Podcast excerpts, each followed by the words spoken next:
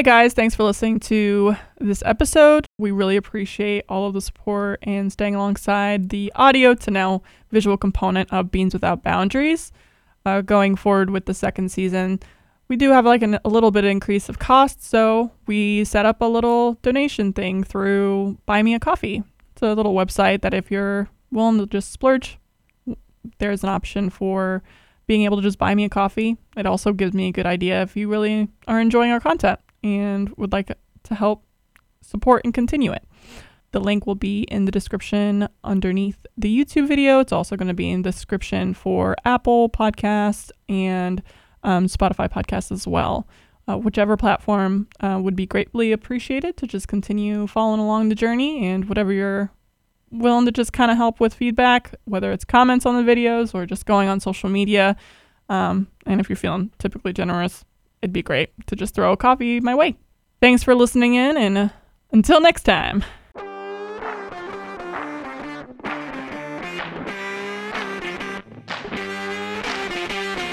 This episode, we have Baylee, the head roaster of Caffe Vita, a leader from Coffee Roasters Guild, and a managing director of the nonprofit organization that I actually got introduced to this whole concept for our podcast of She's the Roaster, which is promoting uh, women in the production industry that I talked a little bit about in the trailer. You're going to get a good vibe of her attitude towards the industry and how it's just the clean cut truth of what's going on and a lot of what she has to deal with with her specific role as a roaster and working with the machinery. Yeah, I think it's really great that like I get to talk to you first out of everyone because like you've definitely been really influential to a lot of other women roasters. Aww. I would think so. That's really sweet. Honestly, not to just like gravitate towards my whole journey, but like everything when I went to the roasteries retreat, um, and got to sit down with all those women. Like it really like that's what really started this. That's what really like solidified oh. like me wanting to like get to talk to all these women and not even just like roasters like i would love to like be able to talk and sit down with like farmers and producers and importers and just like hear their stories also.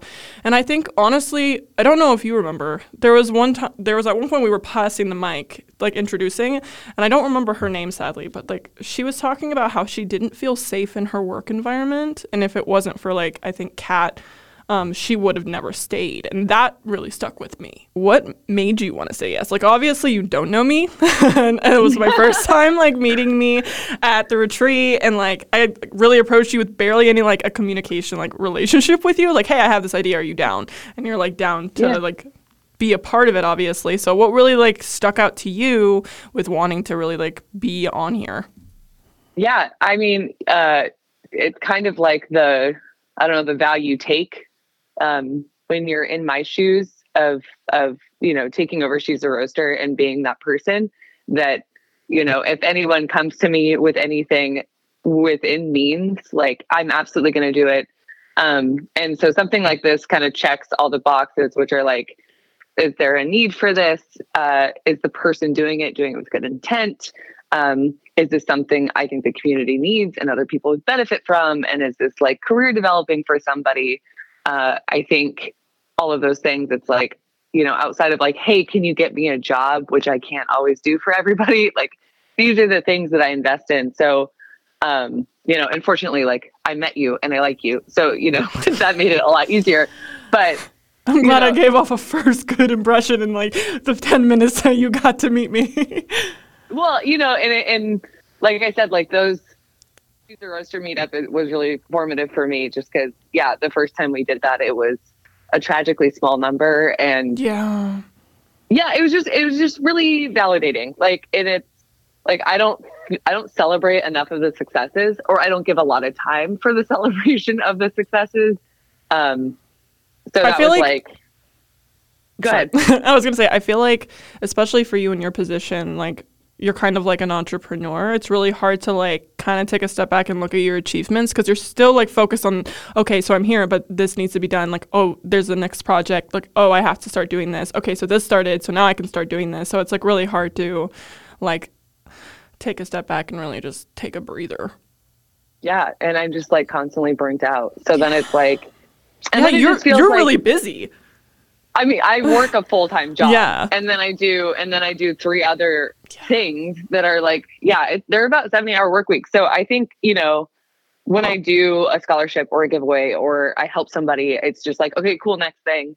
And I don't sit with it and, you know, look at it. I'm like, okay, cool. It was a stupid gearbox, whatever. People need coffee gear. It doesn't matter.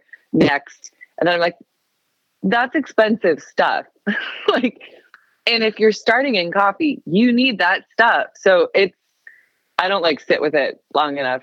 Um, and, and because I don't do that, seeing, you know, the first She's a Roaster meetup of like nine or 10 people or whatever it was.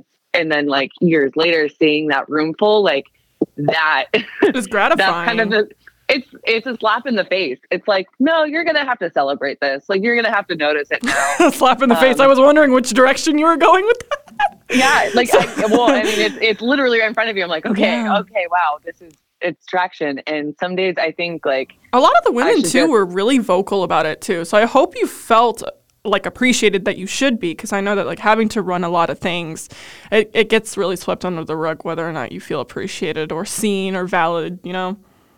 Right yeah and it, you know it's not it's not what i she's a roaster like i didn't i'm not the founder you know my mentor was and you know she she hit this roadblock of like being a mother and starting her own business and was just like I don't have it anymore. Like I I don't have the energy anymore. And I was like, oh, I'm young and like 21. Like I have the energy. I will do this. And now I feel like I'm becoming her when she gave it away. Like now I'm like, okay, It's a lot. somebody else that has like more energy should do this because Yeah. I like I just don't feel like I'm ever doing a good enough job. And maybe that's just like non-profit esque work that you Mm, always feel like you got to be doing more. yeah. Um, I often compare She's the Roaster to like a humane society where it's like you want to you do it but you want to do it more and like you want to bring home all the animals and you want but like you just are one person and you're like I'm exhausted. yeah. yeah. Yeah, I can I can see I think it also is like showing with how you're communicating it too. Like this is like something of great importance to you, but it's like obviously would help so much more having a support system to be able to help carry the load. That I feel like Yep. now you're starting to feel like this is a lot of responsibility and it's like how do I prioritize my personal time to my work time to to like my passionate project time. So it's like I feel like it's starting to get a little bit overwhelming. Yeah, and it's you know, I there's people like I know what I have to do next in order to like progress this. Um and I just don't even have the energy to. Yeah. You know. Uh so, you know, big big picture stuff for She's the Roaster next year. Post holidays. I just need to get through this. But like post holidays, maybe like March or April, I would like to um form committees, right? So I'll still keep the email. I'll still um, I'll give away the social media to somebody. Uh, there was one person at retreat that really wanted to run social media for She's a Roaster, and yeah, I'll just have committees. I was thinking like a sponsorship, so somebody that like goes out and seeks sponsors for whatever. Um, somebody that does like events. So whenever there's a trade show like Expo Ray or Coffee Fest, like they can find spaces for us to hold events and they can like facilitate those connections. Um, yeah, and just kind of like get a committee and we'll all meet up like once a month, once every other month, like as see fit, whatever. Yeah. Plus, So that's per- long. That's long term for me. yeah, no, that's great though. Like it sounds like you're starting to split off the work that you're probably doing all by yourself to people who could possibly be passionate about doing it. And it's good that the retreat gave that to you, you know, like they gave you like people who like want to reach out and help because they're also passionate about the same project, like this person right here. this person talking to you.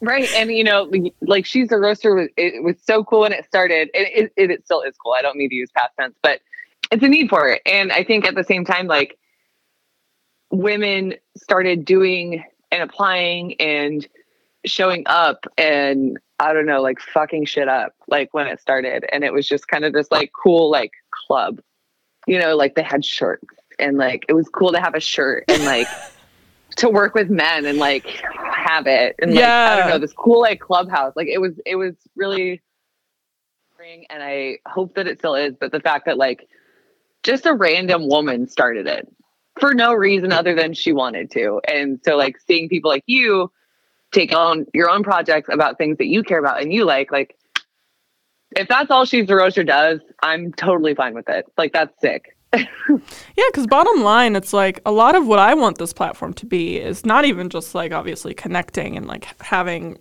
discussions where it's really hard to talk about coffee stuff with non coffee people, but it's also like it's a sense of finding community and like being able to be like, hey, I, I see all the work you're doing. Obviously, your role specifically is a lot of work. Like, I want you to be able to feel validated and feel like comfortable to tell your story and what you've experienced and how you got to this point. Because obviously, it's a lot of hard work. And I know that you said that you took on this role from your mentor and you're like, oh shit, okay, so here I am now.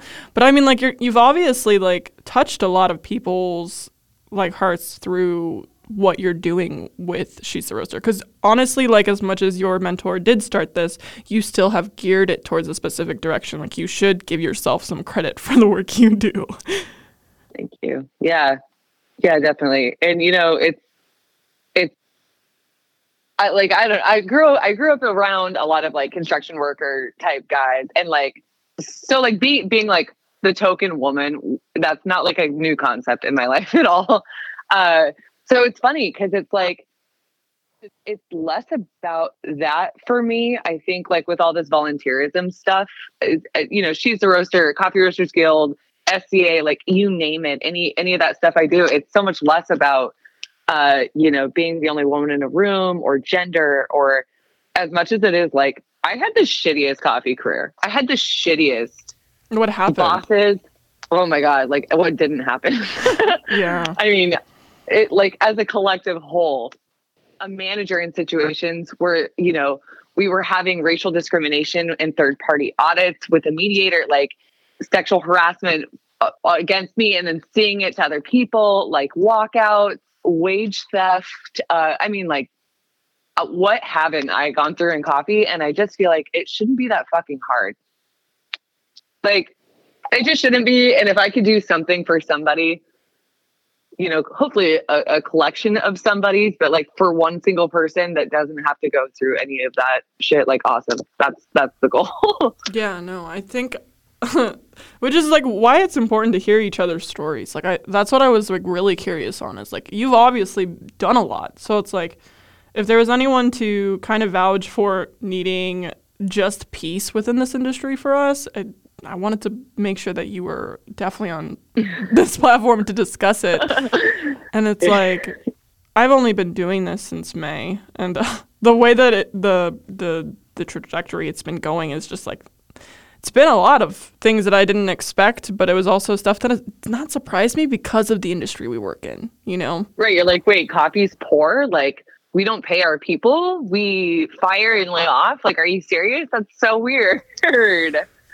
So, what did you want to do before you started doing coffee? Like, was there like, did you just like have a, an idea, or were you just like, fuck, I just like started as a barista and I'm here?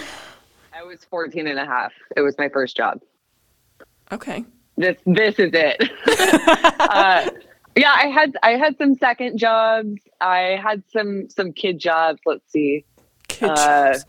Yeah, like I was a hmm, I was a, a filing clerk at a golf and country club for I don't know a summer. Um, I worked at my dad's construction company uh, briefly. So, and I, you know, I worked at a thrift store as a second job because that was like so cool, and it, it was so fun. And I got, you know, half off shit that's already half off. So it was very cool. It sounds like because of like I think the environment you grew like you were around and the work environment that you already had like this understanding of what toxic masculinity is and like being surrounded by the male ego and having to deal with um kind of like stepping up and like being like hey like I'm not just a woman like I can do the same thing that you can do. Yeah. Yeah. I mean, and you know, look, I had a very supportive, I do have a very supportive father. And, you know, when I was a kid, I was like, I'll, I'll just take over your company. He goes, as a woman, indigenous, like you would make triple what I make. And like it, go in the boys club and go fuck it up. Like, Yeah, I love that. yeah. And, you know, it, for him, it was like, strictly financial. He was like, "You're a minority woman, you know, like you you fit all of the quotas. Like you're uh, you're affirmative action in a nutshell. Mhm. You know, What's your ethnicity, if you don't mind me asking? uh, I'm indigenous, uh, Irish, indigenous, and Scandinavian. No hope, just all all aggression. I mean, I'm Middle hope, but- Eastern, so if that makes you feel any better, we're still aggressive people too. yeah, definitely. Yeah. That, I mean, it's it's a cool mix, but um, yeah, my tribe is in Washington, so I'm never gonna leave the Pacific Northwest. Uh, uh, if I go any further than like a 20 mile radius from salmon, I'll just disintegrate.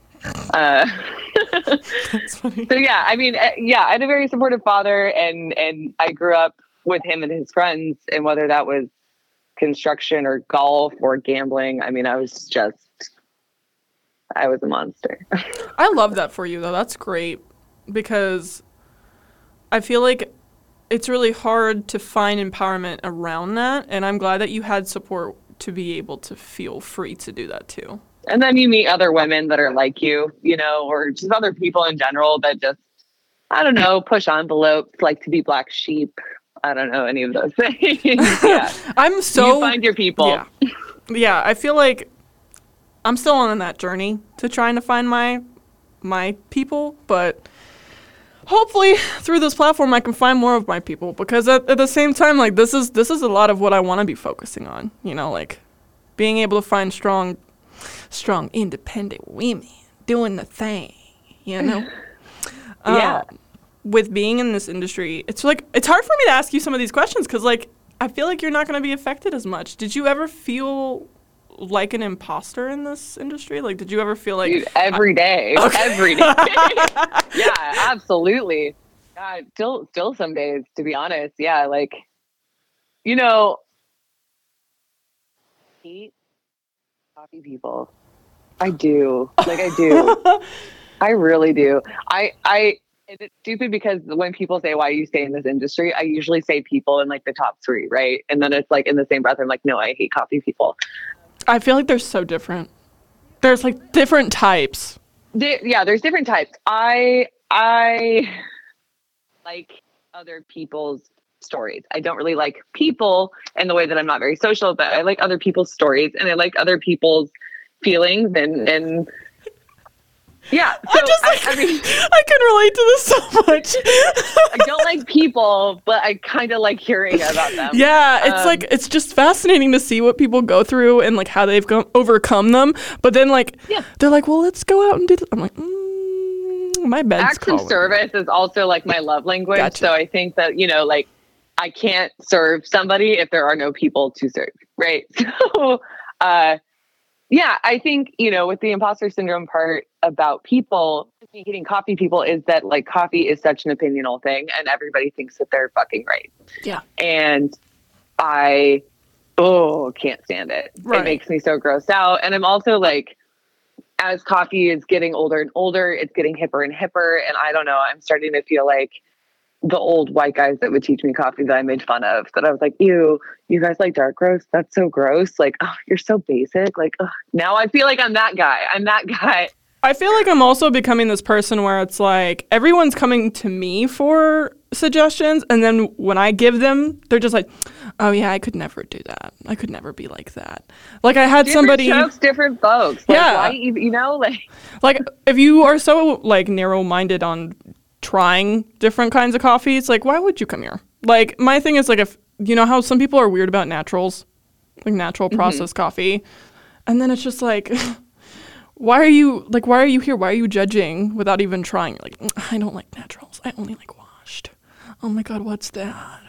And then they'll go to the same different coffee shops and try and s- like say some shit like they know some shit. And i'm just like okay. Yeah. So, and, you know, when I get asked to do coffee interviews or, or like, okay, uh, articles, publication is something that happens. I shouldn't say very often, but at least once or twice a year, I usually shun away from that. Thank you. I usually shun away from that stuff because it who receipts, it's receipts. I'm not an eloquent person. I'm a consumer. I smoke cigarettes. I smoke weed. I drink alcohol. I it. eat spicy foods. Like I'm a consumer. I am 95% of the people that walk through your front door. So if you want a, you know, a coffee science, a Q grader palette, like go find it somewhere else. Like I am the people that come into your shop and like that's so, so my opinions in this industry are very, um, controversial. So I, usually, but I love that. Yeah. I mean, it, I respect the science and I guess I just never want to do publication because I never want to hear whatever bigwig influencer man is like doing the YouTube videos come for me. I never want it. So I just don't do yeah, it. Yeah, the the cancel culture and that like toxicity with social media is ridiculous to people who like I think I can understand this from a different perspective because like it's funny, we're going to trail back to the whole like relationship thing. Like I also don't really care for people, but what I do care about are the farmers and the producers and like the people I get to interact with, like where we get the coffee from and, and stuff like that. And that's what's really like made me love having conversations and like learning about people's stories. But when it gets down to coffee is only good when it's this, this, this, it's in this, this category or it's in this bracket. And if it doesn't, then it's not good coffee. Or if this doesn't like benefit someone else, then it's just like it's soulless. It doesn't have what I fell in love with the coffee industry for, which is the interaction you have with the people. And I think like I can relate to the whole like there are two different types of people in this industry. There are the people that care about the people and then there are the people that care about the money. And they care about the show. They care about the displays of like gestures that they can do to make it look flashy and attractive to the consumers that are trying to buy it for clout. Yeah. And I guess, you know, so I guess I feel like an an imposter all the time when I, you know, a lot of why I won't do those things is fear of being told that I'm wrong. And and but I can't be wrong about my own opinion. But it's just something I just don't feel like I need to put myself through necessarily. And um yeah, I I feel like a younger me was if you ask me to do whatever, I just was like, yeah, like putting myself out there meant more than anything else. And now at this point, gosh, pro tip like don't say yes to everything because you end up realizing how many people you can't stand when you do that. That also accelerates your being burnt out. Yeah, it, it does. Like you get exploited enough times, you get burned enough times, and then you just don't want to do it anymore. So, yeah, pro tip to anyone that listens to this that is like, wow, should I do this thing? I don't know. I'm having like kind of a gray, lukewarm feeling about it. Don't fucking do it. Don't fucking do it. Unless you're like gung ho for it, don't do it. when in doubt, trust your gut. I swear. That yeah. thing won't lead you wrong. It's usually your gut that's like, hey, this isn't right. That's when you're like, no, you're right. Well, with all of this going on, then, with all of like, you keep saying you have controversial opinions, and I want to like push you to tell me them. Oh my gosh. Okay, I got it. I got it. Freshness is like a huge one for me. I Go will die it. on the hill that I don't even want people to have the coffee I roast until it's been like off roast for at least a week at least maybe two. Like the people that reach to the back. Fine. The people mm-hmm. that reach to the back, or they're like, "When's the roast day?" And I was like, "It was yesterday." And they're like, "I'll take that back." I'm like, "You don't understand. Yeah. It hasn't had time." Yeah, I mean, even even you know, a lot of coffee shops, uh, specifically like grocery or roasteries, like they pull grocery after ten days in their shops. They'll like pull espresso or bags that are twelve days off. Yeah, uh, that shit drives me nuts. Um, I've made quite the stink about past crop coffees. Uh, if you don't know how to roast them or you think they taste different, be a better roaster. You better say it. Okay, my mentor told me the same thing. I'm very grateful for my mentor um, for giving me this like very non-pretentious level like handbook. It wasn't a handbook. It's basically um, modulating profile roasts by I think Rob Hoos and like oh god i just started reading it oh my god I, because like for me like it. i hope ugh, i've been avoiding it.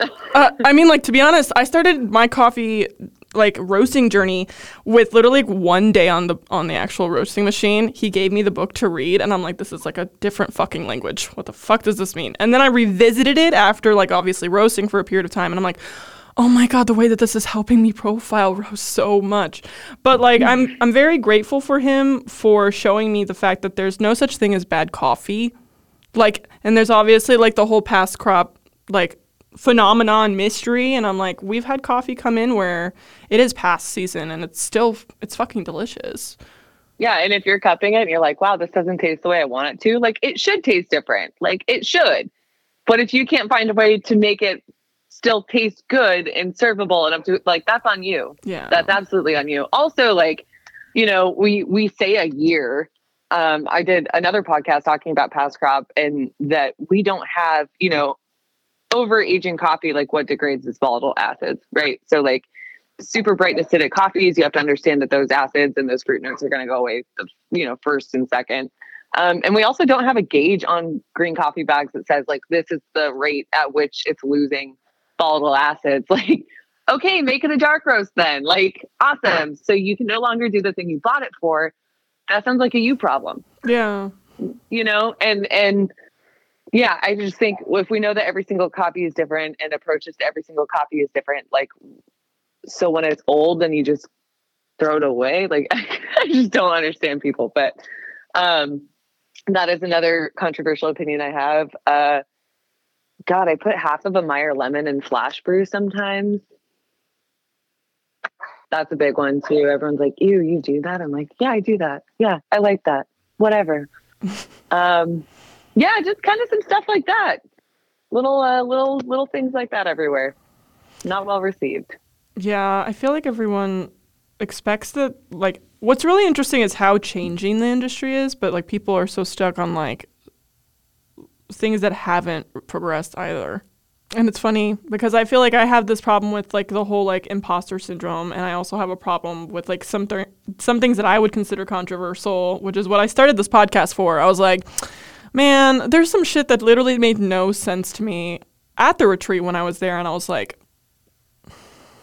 why is this happening? And I was just, I just like came back home and I was like, okay, so are we going to talk about it or not? Because I don't want this to just continue happening and people don't know, you know? I feel like the industry right. is already pretty gate kept for no reason in the first place, which makes it so un- unapproachable for people to even want to be a part of it. Yeah, yeah, that's true. That's true. You know, and like, yeah, I came from a, you know, I've been roasting for a decade, and I, you know, the guys, the guys who taught me how to do it, they they had that firm mentality that you know nobody knows what goes in our coffees. Like it's a secret. We are secret society of coffee people. Like you know, uh, you must knock the secret knock to enter. And you know, what's the magic word? There's yeah, and like there's a level of appeal to that that I'm into and you know but like me as a young roaster was like oh no we should be so trans like no gatekeeping tell everyone and like now the older i get the more i'm like you know what it is? What is it's it? not like those people gate kept it because if they told their secrets, anyone could do it, right?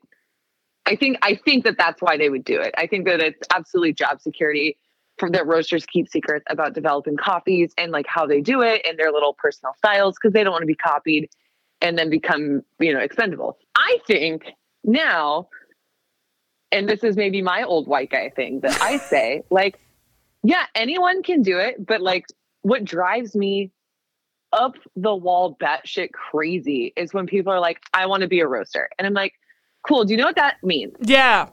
That means forklifts and hairnets and grease guns and maintenance, like heavy maintenance days.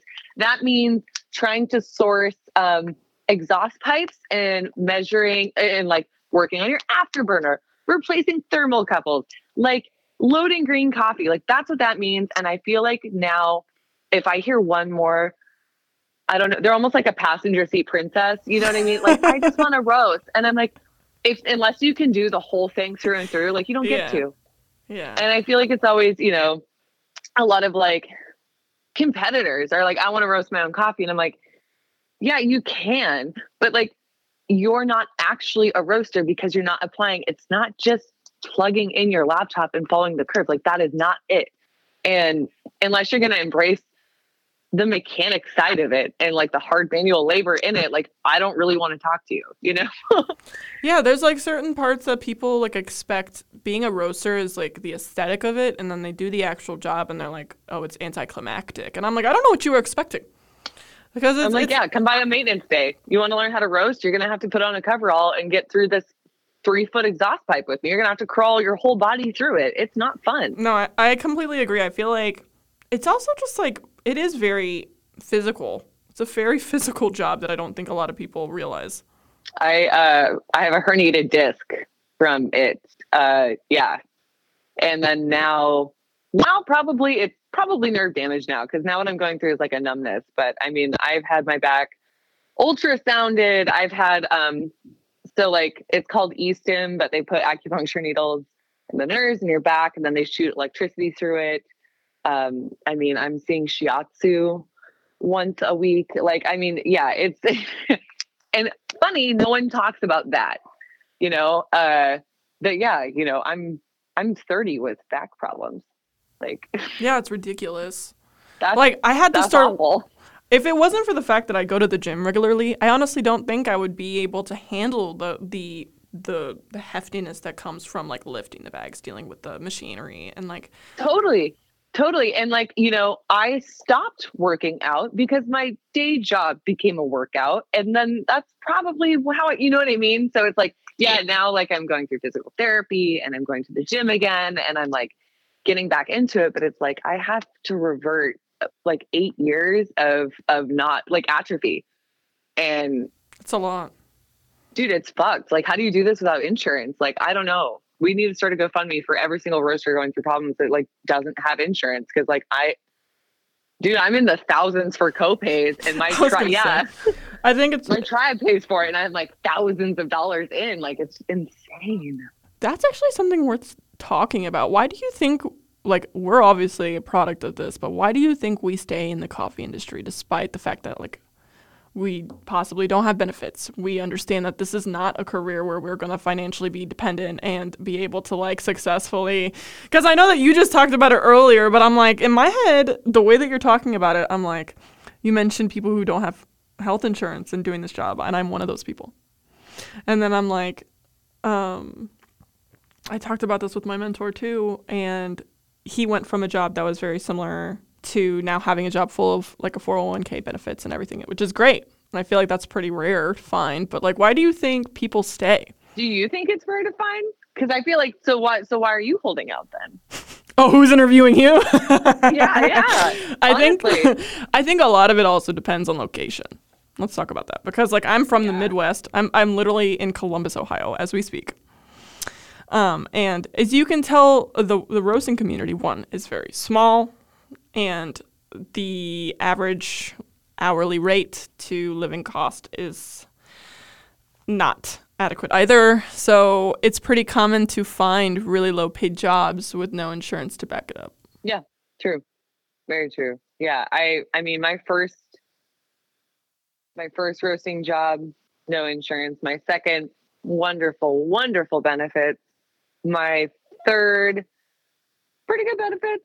Pretty benefits. My fourth, no benefits. My fifth, like it it comes and goes, you know. Uh and yeah, I don't know. Like I've always gosh. So in my adult life, I think I've gone without insurance for one year, and that was that was fine.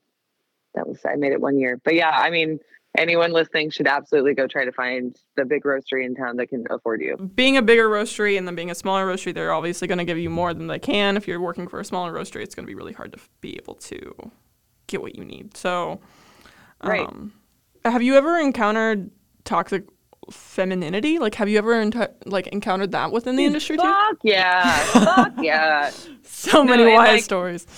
yeah. No, this is actually um this is actually the platform I'm going to use to talk about this. So Go for it. She's the roaster. Like a lot of the scholarships um, or opportunities, rather, just any of them. You know, we create a Google form. Uh, I usually recycle a couple questions that have worked well for other ones. I assemble an election committee. The election committee usually it's an odd number of judges. Um, I've had as many as five and as little as three. Uh, and I mean, I would go up to seven, I guess. I just feel like that's a burden for seven people to go through that many. But regardless, like, so we we have these Google forms, um, and some of the questions are like, you know, a, a pretty normal one is like, hey, what are the hardships you've overcome? Right? It's a very generalized, vague one, and I can't tell you how many applicants give me an HR incident about this guy that they work with who makes more than them and took their opportunity away from them and how dare he and like and they're using names of these men and like and and like really passionately aggressively attacking them and i'm just like hey listen I've been there, but I automatically scoring those candidates incredibly low because the whole point of it is not to drag men down. It's actually just for you to pull yourself up. Okay, you better And talk I know about it. I know that that's exhausting. Like, uh, trust me, I fucking know that's exhausting. But like, you know, I've worked with mostly men my whole life, and they're all kind of awesome. I've hated a fair amount of them. Don't get me wrong. Um, you know, and like there, there was one who's incredibly sexist. Like he would say terrible things. I remember um he said pretty much anytime a woman talks, I just can't hear her. He said that in a in a in a company wide meeting. Everyone heard it. And I was mortified. He said it about me and I was mortified. So like I get it. I totally understand. But like you can't answer application questions and be and be forward facing in that extreme of a manner. Um and when I read those, I'm also like, do better. Like be better than that. Because like you're letting them get to you and this is stupid. And we all know that this is happening and this exists. And you telling me your HR incidents in this questionnaire, it's you know that I'm not gonna give you brownie points for this.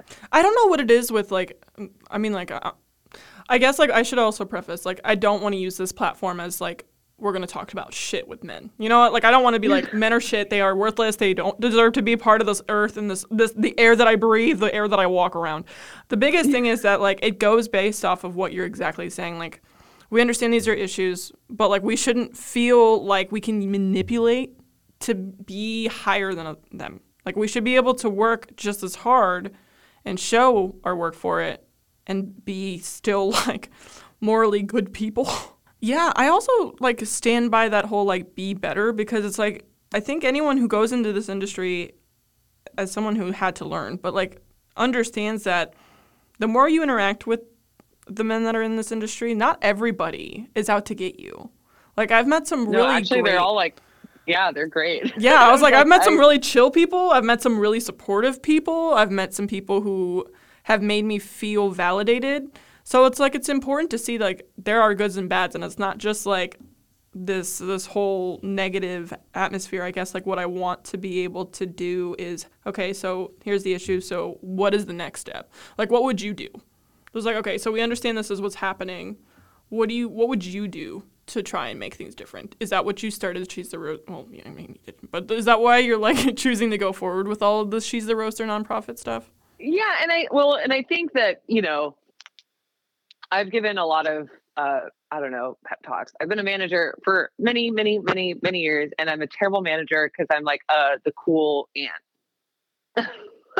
I'm not like custodial a lot. I'm like the cool aunt that like helps you through things, right? So me being like, hey, when you ask for a raise, how do you ask for a raise? Do you say, I need more money because I'm poor? Do you say, I need more money because like they all make more money than I do? No, you can't say that either. Like you have to be able to show this is my job description. Here's the responsibilities I've taken on and I've exceeded in. Here's my tenure. This is how long I've been experienced in the whole industry. Like you really need to like create a whole plan here um and prove your point. And so when when those, you know, questions for She's the Roaster come in and people are like, that guy got my job and I didn't get it. I'm like, that's exactly not how you get it. And, you know, if we're going to continue to like coexist in an industry together, you know, me asking, what hardships have you faced as a self identifying woman or non binary person? Treat it like you're asking for a raise. Like, say, like, hey, listen, like, you know, um, physically, I can't lift as much as some of my coworkers. So, like, that's a hardship I have. So, like, here's what I'm, I've been going to the gym, I've been lifting, I'm trying to get stronger so I can prove that I can do that job. Like, yeah, great answer. Wonderful. We love it. Thousand of them.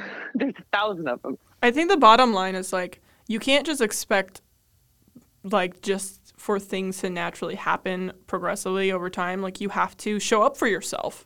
Like I think that's really what's sad about some people in the industry where I've watched them like they have such strong creative ideas or like they have suggestions and a lot of the time they don't speak up and then they get upset when they don't. And I'm like, okay, but you have to understand like nothing's going to change. Nothing's going to get better for you unless you start standing up for yourself and putting yourself forward and saying like, "Hey, this is everything that I'm doing." And it's like it makes sense to be I think like it's good to not come at it from an emotionally aggressive standpoint because that's something I would do. I'd be like, hey, so this Same. is because I'm emotionally very aggressive. Um, I'm all fire, just and whether it's good fire or bad fire, like super cool, passionate things, or just me like losing my damn mind. Like I'm all fire, and I know that. So like, man, I I have men proofread a lot of things I write because I just need to know. Like I'm never gonna let somebody tell me that I'm being that girl. And so like good coworker friends I have, I'm like, hey, like read this for me just read it and like i don't need your i don't need your critique i just need to know like gosh if i sent an email to my boss and i was perceived as being emotional or a bitch or out of line like i would lose it. So i'm like just read this and tell me is it that way? And they're like nope that's good. I'm like okay cool. One man already said it's good so two men probably think it's good. Cool. Yeah, I was gonna say I think I've also gotten burned on the back end of reacting first versus thinking it through. So I'm at this point where I'm like, okay, I have this feeling, and I probably should let it simmer for a little bit and then reevaluate where I'm going. And I think that'd be a good tactic for a lot of people who feel like they're wronged.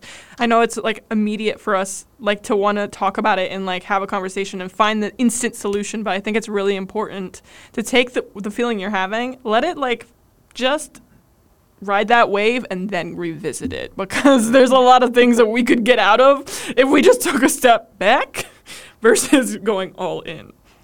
Yeah. Or just, you know, just pull a pull a classic dude move and just uh don't talk about your feelings and walk away. That's a good one too. Oh my god. I for the record, I really miss working with women. I really miss working uh with hmm, miss working with anyone that actually isn't a, a cis male. Like I actually really miss that. That should just get noted because I feel like often I talk with another, uh, she's actually like a sister of a best friend to me, but she's also a coffee roaster. And we're like, dude, you know what? Roasting with women so Different. Bro, I don't know what it easier. is.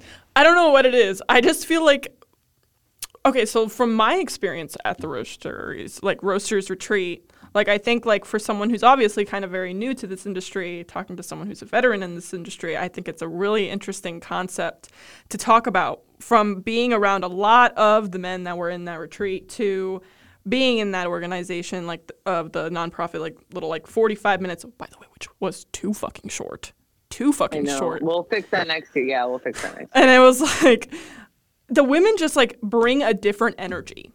I feel like it's like we give a fuck.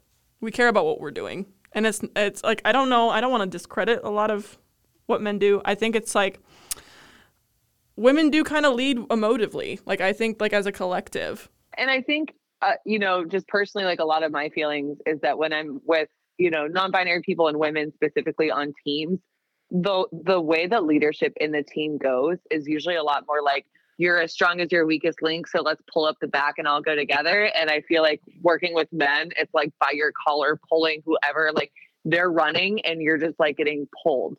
Um, and you know, like maybe that's a nature nurture thing. Like, I don't know. I don't really want to pick it apart, but I just feel like, you know, and in the same breath that I I bash working with men, I also just want to say, like, yeah, the the original question I think was toxic femininity, which is very rampant, um, at least in my volunteerism.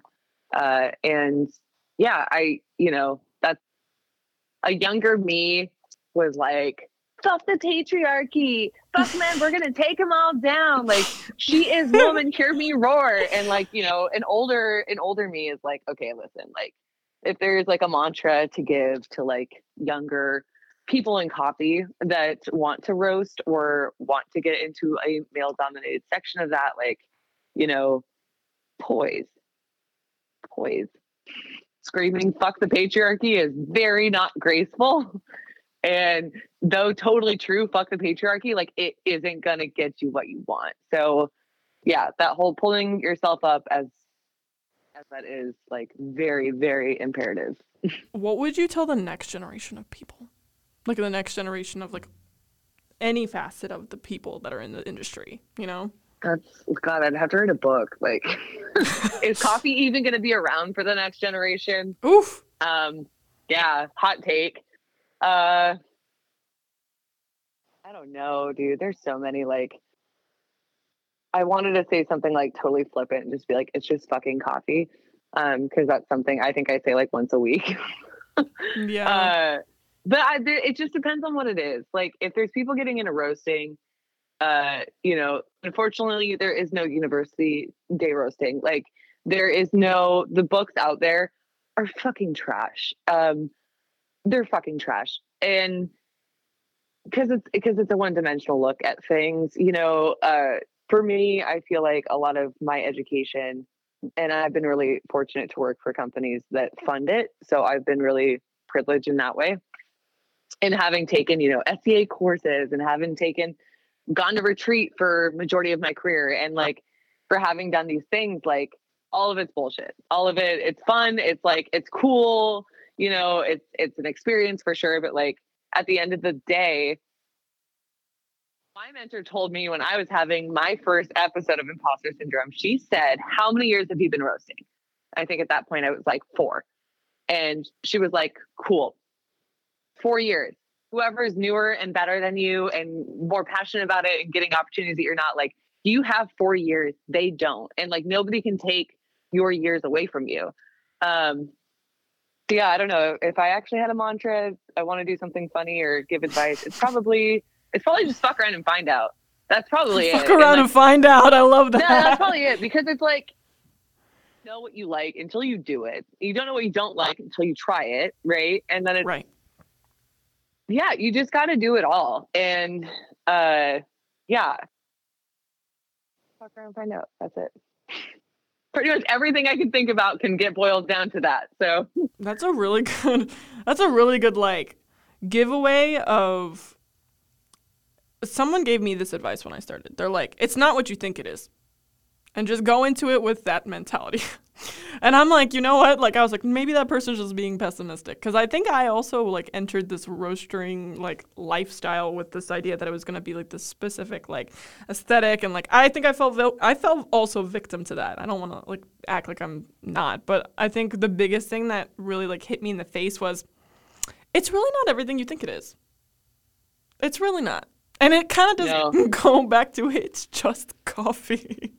it And- really yeah, and then, which is a good one. Which is a good one. Like when, you know, God, like what pisses me off some weeks, like production schedules, right? Where I'm like, okay, well, we can't, we can't fulfill that order until we this order, and like here's why, and like my roast schedule, like it's just fucking coffee. Like I don't even know why I'm wasting my breath talking to people about like an order of operations. Like I don't even care. I don't even care.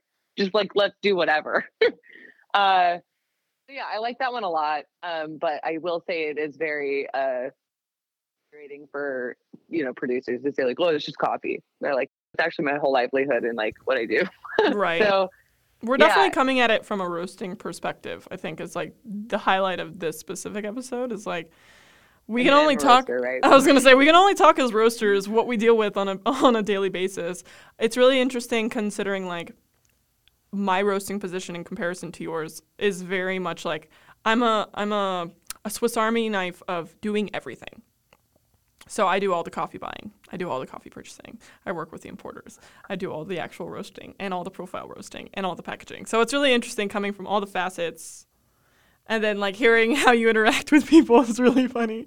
So um yeah, I also kind of did this podcast with the idea that like I'm I'm like an ant in this field where I don't literally know anything. And it's like I want to meet other like non-binary folk and women. That's great. That's Yeah. great. Like, and and like if you want to stick with it, like that's that's totally cool. Like that was that was everyone that you look up to or that you know, and those books that you're reading, like those are those guys too. It's like you just you start, and that's totally fine. And like I was a drive-through barista. I was a drive, and then and like we didn't even have plumbing. Like it's the Pacific Northwest, like cars on both sides, a drive-through. Um, it is what you make it, you know, like, and because I was, oh, actually, I didn't want to be a roaster. I wanted to work on espresso machines. I wanted to be an espresso machine technician. Plot twist. And then, uh, yeah, and then somebody, I was, I'm a nerd. I'm like science a lot, right? And heat transfer and thermodynamics and things like that. Just things that I like. So I learned how to roast. I didn't realize how much I'd fall in love with what I was doing until I really went through it all. Like I didn't realize how much of like we're talking shit a lot of the time about all of the maintenance shit and all of the things that we do as roasters and like the cleaning and like No, that's the the fucking part. like all of it. It's just like weird how much I find a lot of passion with working with a, a roasting machine. And Yeah. there's like an Oven. yeah. People make whole careers out of baking, so why can't you with coffee? It's the same fucking thing. hmm I also think that like you meant you made a really good point. It's like the people who are listening, if they're interested in wanting to roast, or if they're interested in just being introduced to this, it's like literally go talk to the roasting person. They'll talk to you for like 30 hours about what they're doing and like the new like coffees that they're bringing out, or the new coffees that they're bringing in, or who they're working with, or what they're really interested in, or they'll debate. And like uh, they probably won't. Honestly, like roasters are assholes. Like I, I mean, I don't know. It'd be That's probably so won't. I like I like that you think that that would happen, but what I can tell you is like there's probably a coin toss of me doing that uh, to somebody. Like if somebody's like, "Hey, I'm really into roasting," I'd be like, "Yeah, prove it." Like depending on who it is, right? Like That was the Um, best response. Because I feel like I've met really good roasters where they were like, oh, finally someone's talking to me about this. yeah, no, no, no, no. And it and it goes that way for me too. Like to the point where like my partner's like, you need to come with like a warning label. Like if somebody asks me a roasting question, it's like, do you want like the 30 hour response Yes. or do you want like Mhm. I just need to know what one you want. Um, Yes, yes. But like even then, if somebody was like, I really want to learn how to roast, I'd be like, cool, packaging department's over there. Go Right. start there. Do that for six months, and then maybe I'll look at you if you want to talk again. Um, and it's not because I believe in like, I don't necessarily believe in like you have to earn it, but I I do think there's something to be said about the seriousness of wanting something. You know, you can't just be like, hey, I want this thing, give it to me. It's like, well, you know, like we all start somewhere, and I'm really anti the whole like roaster apprenticeship thing. I think that that's bullshit. It's a way to get free labor. Um, and, you know, it's gatekeepy. but at the same time, like, I'm not going to invest six months to a year of teaching you things I've spent a decade plus learning just for you to end up like leaving me in three months because you don't like it. I think that's also like that's a really good way to, to talk about how hard it is kind of to find a roasting gig if you have no experience. Is that a lot of people don't really expect you to stick around once you start to find out what it is. And which is kind of like really interesting because I remember when I tried to get into the roasting gig, um, how hard it was when I had no experience. And then now I'm like, okay, I can kind of understand why people are a little bit apprehensive before they start. I mean, especially like, I don't know, you could start a fire. Like, but You know, you kind just like burn the whole building down. yeah like and then it is kind of a high risk thing yeah for sure like you know and i wish i wish customers knew that like i i'm in a space now where like customers have to walk right by the roaster to go to the restrooms and like the fact that you can't see that i am quickly moving and i'm clearly like on a timer and moving with urgency like that should probably tell you that this is a safety thing like i'm not moving that fast because i'm excited to be at work you know what i mean like i i need to get over there and do this so like we can avoid anything bad yeah. yeah That's really funny. I'm not doing this because I want to be here. yeah like i'm i'm hustling like i and for a reason like yeah um you know and back to fuck around and find out i think a lot of a lot of my skill set outside of She's the Roaster outside of volunteer stuff like a lot of my skill set is like roastery management. Um like i used to green buy i didn't like it not really my cup of tea. Turns out i'm a bleeding heart for a sales pitch. Like if a farmer comes to me he's like hi buy my thing. I'm like okay yeah. Um so i'm not good at green buying. Um not very good at it. So in roastery management, things like that, like no one tells you where to get uh I have a very old roaster right now from the 60s and it's powered by belts like that you would see on a lathe. Um it's a 1963 roaster, so go figure they don't make those belts anymore. So when they break, where do you get belts? Anyone? You don't know. You have to go find them hmm and so it's it's things like that like you know we had my afterburner was failing there is no like afterburner.com company. In fact if you google an afterburner it's actually a jet engine um, that pops up which isn't on your roaster. So or it'd fly like- away. yeah like so so like all of these things that you use all the time like there is no like warehouse supply roastery thing. So you, you just and i'm really good at creative problem solving. So you know those those are the things i think that makes a roaster is like okay but you need to go find that part you need to you need to go try and a lot of it's me calling people and being like, "Hey, do you guys work on afterburners?" And they're like, "A what?" it's like, "Never mind, next." Um, yeah, I think that's what makes a roaster. It's not people like, "I just wanna, I just wanna roast a batch, haha, it's fun." Like you have to do the shit. Yeah. Maintenance fuck around on and find out. Yeah, that's gonna be forever the slogan of this episode is just fuck around and find out. Did you happen to see like I don't know if it's like I get spam emails from different you know, like once you buy something once from one importer, they'll send you like forever spam emails. And it's like my thing is somebody somehow sent me something and it said like twenty three percent of coffee roasters are female. And I think that number really blew my mind and it kinda has stuck with me today. If there's actual In a good way or a bad way? in a bad way. Okay, all right. Hey, that's a that's a higher percentage than I would have thought. So Oh. it actually kind of blew me away in a good way. okay. I think it's just like that's not enough. I feel like I hate when the like I wouldn't be mad if it was closer to the 50s, but I think it's like harder for me to it's harder for me to really like be passionate about this industry when it there's not enough female queer representation. And it's like sad that a lot of the queer folk kind of are in the customer service aspect of being baristas. I don't know why that is at all. I think Well, that's yeah. I I actually I actually thought about this uh yesterday I was talking about it. I said, you know, sometimes I think like she's the roaster, like the job is done. There's I feel like there's a lot of women in non-binary representation now. Um clearly like the she's a roaster room, like that's exponentially more than there was. So I it, you know, I don't think the work is ever done. Like I don't want to sound like, okay, cool, I did the thing where, you know, but like I'm like, is there a need for this anymore? Like, is there really? And yeah, I I mean, fuck yeah, there is, I guess. 23%. It's still very low. I'm just really impressed that it's that much more. Yeah, I feel like you're also coming from like not to make you feel old, but you're also coming from another generation of coffee.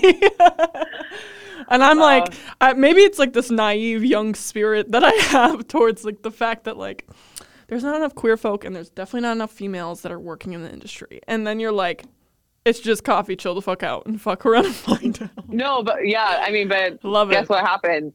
Uh CEOs retire. The roasters that won't leave their machine for years, they die off and go away. I don't know. They just I wither mean- and fly away. Kind of, kind of. I mean, I've worked with I've worked with a guy roaster who worked for a company for 23 years before he left. I currently work with a man who's been at the company for 24 years. I yeah, you know, roasting jobs it's they're hard to find as much as it is that they don't ever become available and I think once they do become available, they hire internally, which I was gonna think say. is brilliant. So, you know, if I hmm, if I had you know, if you want to be a roaster, go be a barista and say you want to be a roaster. Just keep saying it until like somebody hears you and understands that. If if that's not an option and you just want to be a roaster, like go into packaging or shipping and like same thing, like just keep Yeah, just like keep work from the it. ground up. Yeah. And then, you know, like it was funny. I actually didn't want to roast anymore. What year was that? I think it was like 2000. What pulled it for you? Um, I don't know. It just didn't seem like it just didn't seem like it was a long term thing. Like I could sustain it, and like I don't think that that was necessarily financial, though that was a factor, as much as it was. Um, I wanted to go into like an art department. Um, we had an art department at the place I worked where they did all the private labels and graphic design and things like that. Um, and so I was like, oh, that sounds fun. Like I had a certificate in graphic design work. I, you know, drew in my spare time. That was like very interesting to me and cool that I could like work in coffee but still do art. Um, so yeah, I was I was holding out for uh, the art department, and then they needed a roaster, and I was like, yeah, I'll, here like, I'll, like, no, I wish. I was like, I like told my friends, I like told all my friends that I knew that roasted. And I was like, dude, go apply like company, killer benefits, like whatever. I was in packaging. Like, and I was just holding out for the art department. I was like, go apply, go apply. Everyone's like, ew, that company? Like, no way. Ew, macro roasting? No. Uh-uh. And then uh the supervisor came to me and said, I'll give you two more dollars an hour than what we were offering if you take it. Because I I said, no, I want the art department. He said two more dollars an hour. I said, okay. So yeah, then I kept roasting. What a what a story to get here. I know. And you're right? Still wish it was, here like, really- today.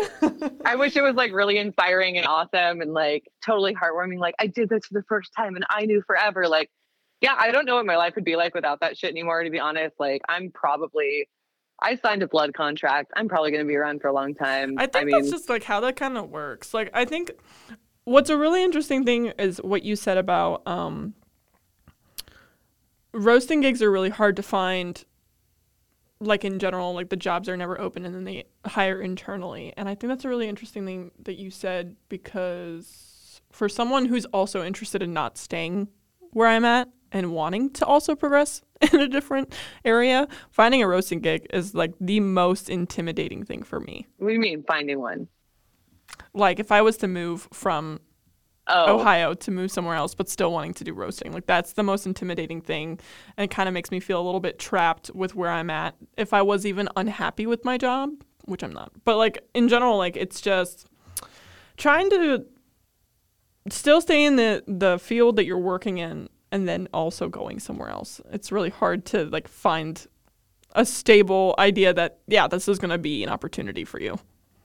yeah. I mean, I I did that.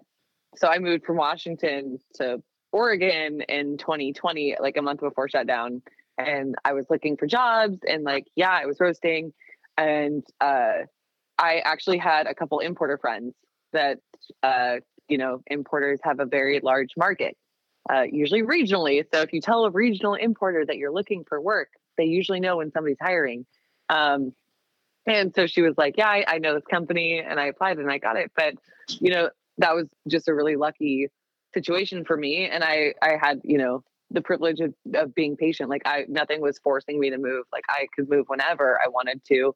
Uh, I just knew that I wanted to at some point. So I don't know for that solution. I would say go be a barista at a, at a spot that has roaster in the name Start over. because at some at some point they're either going to expand and need you or someone's going to quit and yeah i mean if you could hold out being a barista for one year i guarantee you turnover is so effing high like yeah you, you get in there soon Is there a specific thing in the industry? It doesn't have to even just be roasting. Like I know that like you focus mostly on the roasting aspect. Is there like something that you're extremely passionate about that like this is like this is a lot of the reason why I'm here. you know a lot i would have quit coffee a long time ago if if science wasn't involved uh i don't really like i don't really like um god how do i say this like People? airy kind of yeah well fuck yeah that one for sure that one but like I also don't like these very airy concepts of like, you know, flavor profile and notes and like that shit really turns me off. Uh yeah. So like tang- like thermodynamics kept me in coffee. no, Uh, thermodynamics turns you on. Yeah, absolutely. I know. Isn't that weird? Like especially like as a creative person, like heat transfer, heat transfer, heat transfer. Um yeah, I, I everyone's always going to say like the producers, and that's just true. Like um I hate how like white savior um, you know, loving producers sounds at times and and I will never get behind a company that like uses producer stories for sales.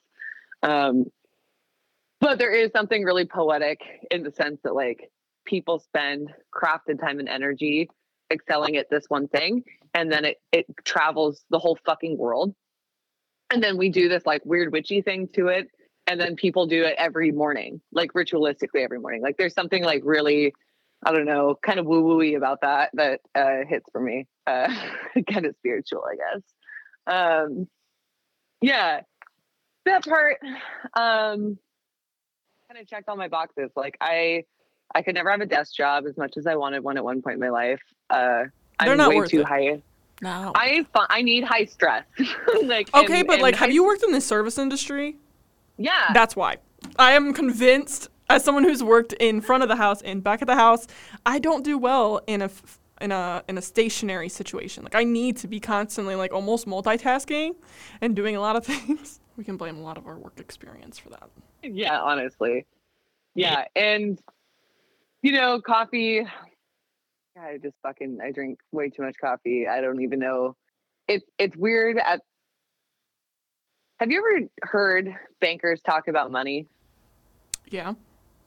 and they say like at some point they're like touching it all day that it, they're desensitized like it's not even hundreds of Yes. thousand dollars that they're touching Mm-hmm. i feel that way about coffee Same. most of the time which is very sad but also like i think a true testament to how much i've ingrained this into my whole identity I'm pretty Um, sure like 95% of my body's like blood count has like Oh, caffeine and coffee in it. oh yeah oh yeah and you know like it's kind of weird that i keep fighting a good fight in the industry because i feel like you know as somebody that's like punker than hell and listens to death metal and wears all black and like swears like a fucking sailor and like I do every bad thing to your palate that like you should not do. Like I'm really not the type of person that does this and like sticking with it. I don't know. It's, it's just what I fucking do. I don't know. It's I don't know why I'm doing it. I think it's really interesting that you say that because I think what like really gravitated me towards also staying in this industry is just like the the people I've worked with. Like a lot of the friends that I've made working in coffee are some of the coolest fucking people I've ever met. And some of them are really like I think it's like I don't know if this is my extroverted side coming out where I'm like, oh, this is like these are really cool people and we all kind of like the same shit and like we all have the kind of like this like artistic starving syndrome, like starving artist syndrome, and we're all really cool and it's a queer like inclusive space and it's just like it's always been like this like cultural thing for me more than the actual job. Like I don't know how Yeah. many times as a barista, all of us have like suffered together and that's made us stronger. Definitely. Yeah. I mean, yeah, it's team building, you know. Yeah, team building through pain. Obviously, like I want to, I want to give you like a, a chance to like talk about She's the Roaster and like or other projects that like really like you're starting on or like really passionate about or like talk about things that really like in the industry as a whole. It doesn't even have to be connected to you that you're really passionate about. That people should check out. shameless self promotion plug. Uh, for it. She's the Roasters, super awesome. If anyone's listening that has sponsor opportunities and wants to donate anything, uh, please email or reach out DM to She's a Roaster. Uh, like always accepting donations, um, and better yet, like the scholarship opportunities are what drives education, uh, which is how we get more roasters and how we keep our roasters like relevant and active and inspired. So, like that, I have a fat box. Um, actually like two storage containers full of donated merch from uh, companies like Slow Pour Supply, Department of Brewology, Aeropress, Urnex. Um, they're like saint sponsors that literally just give and give. So it's awesome that She's a Roaster has the platform and the donations to just like give away things. That's so cool. Um, Coffee Roasters Guild retreat. I will die on the hill that. So this is my this is my second term. Most people don't do two terms. Most people are smart enough to get out after one term. But this is my second term. Uh, they're two year they're two year terms. This is my second term with Coffee Roasters Guild, um, which is an international uh, I don't know council, so to speak, of people. Uh, we create events, education events. Uh, if you take classes at Expo, we're usually the content creators for that. Um, we do a lot of community outreach on social media and things like that. So regardless, like my what I oversee in that is um, Coffee Roasters Guild retreat. Uh, it's usually the last weekend of August every year. It's incredibly expensive and it's worth every dollar. Um, even if I no longer am on Coffee Roasters Guild, I'll probably keep a hand in retreat um, just because I am like absolutely number one fangirl for that thing. Uh, I love it so much. And yeah, I just, I know what it has looked like and I know what I can do differently and I know how we can make this better and I know that it is a massive massive financial bit to chew uh, just to get there but uh, it's it's worth it. And so yeah coffee roasters guild retreat if you haven't been you should check it out. Um, ask your employers to help you um, and if they won't Diedrich runs a scholarship for anyone that wants to go. They I usually take four This year. nice nice. Yeah they usually take four um yeah and there's just there's just a lot of people i mean if there's other nonprofits like i'm sure GlitterCat wouldn't mind um, maybe helping for funding or if they can do something in the future like yeah i those are kind of my two selfish plugs there Yeah, there's nothing wrong with that. That's the whole point of this too. It's not just to talk; it's to be able to like, this is your hard work. Go ahead and talk about it. well right and you know like none of this uh none of it directly benefits me. So like and none of it's like an ad. Um if you want to directly benefit me, there's actually no way to do that. But I do work for a company where you can buy their coffee. Uh, Mhm. you never again, said like- where you work. I work for Caffe Vita. Um, they were founded in 1995 in Seattle, Washington. Uh, they've been around for a long time. I grew up in the Seattle area, so I am very familiar with that company, seeing as I was born in 92. Um, and yeah, so now I work for them. We rose out of Seattle, New York, Portland, where I am, and then we're opening up a roastery in Phoenix. We have the cafe already. That's So- awesome. very cool. Yeah, it's nice to be back um, in a Pacific Northwest company, uh, especially a company that uh, I've known my whole life, essentially. And like the people are phenomenal. Um, I'm I'm fucking happy. Like I love that. I, I'm I'm appreciated. Yeah, and what's even cooler is the Seattle Independent radio station because I was like such a cool little hip kid. Um, it's called KEXP, and you know they would play like Sonic Reducer was like the punk radio station that would like come on on like I think it was like Tuesday or Wednesday nights. Uh, anyways, Caffe Vita is open inside of the KEXP building. And so it's kind of like my love of like my music yeah, it's like coming full circle together. right there. it is like I'm I'm super queer for it. I fucking love it. Like I'm just gushy and mushy about the whole thing. But um yeah, so I work for Caffe Vita. If you want to support me, there's no way to do that, but you can buy their coffee. And their coffee is great because I can vouch because I've tried it. nice. And my word is law, and no one else's matters. it was great talking to you. Like I'm glad that I got a chance So to like really talk to you and like get to know you. Yeah, anytime. Like, and you know, if anyone's listening to this, like, this isn't just an Elena special. You know, I'm I'm a resource. I'm um, God, I almost said ally. I fucking hate that. Um, I'm a resource. I guess I I am an ally as much as I hate that word that people use. Um, you know, I'm a friend. Hit me up if anyone has any questions. Um, you know, within reason, I'm here to help. Within reason. Like don't ask me to come and help you move. I actually love moving. So if you did, oh, then never mind. um but don't ask me for a job i'm not the hiring authority at my company yeah. uh, don't ask me for my secrets and if you're going to uh, sit on my instagram on my personal instagram and ask me a thousand questions understand that time is money and i will be nice but at some point i will not respond to you do not try to sell me green coffee on my personal instagram i am not a green buyer anymore um, Everybody yeah, listening is w- like, dang, she's really had some of these answers waiting and to i'm be not said. going to be an influencer i hate recording my face and i'm never going to be that person on instagram because i am terrified of fucking people so no Point blank, period. That's it. So obviously, we just heard Baylee and I talk a lot about different aspects of the industry, but a lot of it, from what you can get from Baylee, is this is so. Uh, it's the best thing that you can get from it is fuck around and find out.